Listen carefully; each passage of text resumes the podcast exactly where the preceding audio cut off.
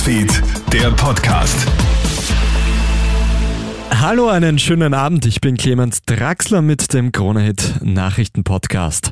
In fast ganz Österreich haben heute Razzien gegen Impfbetrüger stattgefunden. Dabei wurden 24 Wohnungen durchsucht und 22 Menschen angezeigt. Ihnen wird der Handel mit gefälschten Impfzertifikaten vorgeworfen. Insbesondere auf Telegram sollen die gefakten Corona-Zertifikate angeboten worden sein. Seit April sind bereits mehr als 1000 solcher betrügerischen Fälle aufgeflogen. Im österreichischen Tourismusort Flachau explodieren die Corona-Zahlen derzeit richtig.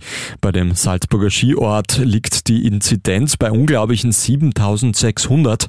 Ein Wert, bei dem jeder Ort im Oktober noch unter Ausreisebeschränkungen gestellt worden wäre. Bei dem Großteil der positiven Tests handelt es sich um Mitarbeiterinnen und Mitarbeiter des Tourismusbereichs.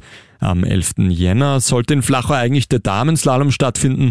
Jetzt steht eine Absage im Raum. In Kroatien hat ein Schlittenhund einen Wanderer vor dem Erfrieren gerettet. Der Mann ist während einer Bergtour in eine Schlucht gestürzt und hat sich dabei verletzt. Der Hund der Rasse Alaskan Malamute hat sich dann auf dem Wanderer zusammengerollt und ihn so gewärmt. Und das unfassbare 13 Stunden lang. Denn für die Bergretter ist es enorm mühsam, zu dem Verletzten vorzudringen. Eine unfassbare Leistung, sagt auch Hundetrainer Sascha Steiner. Nicht jeder Hund wird das so machen. In den meisten Fällen wird das so ausgebildet eben, dass sich zwei Hunde, dass sie es anzeigen, ja, wenn sie den Verletzten gefunden haben, sprich durch Bellen oder sonst irgendetwas. Aber das ist natürlich ein absoluter Ausnahmefall, diese Zeit auszuhalten. Der Hund, der beste Freund des Menschen an dem Spruch ist wohl doch etwas dran.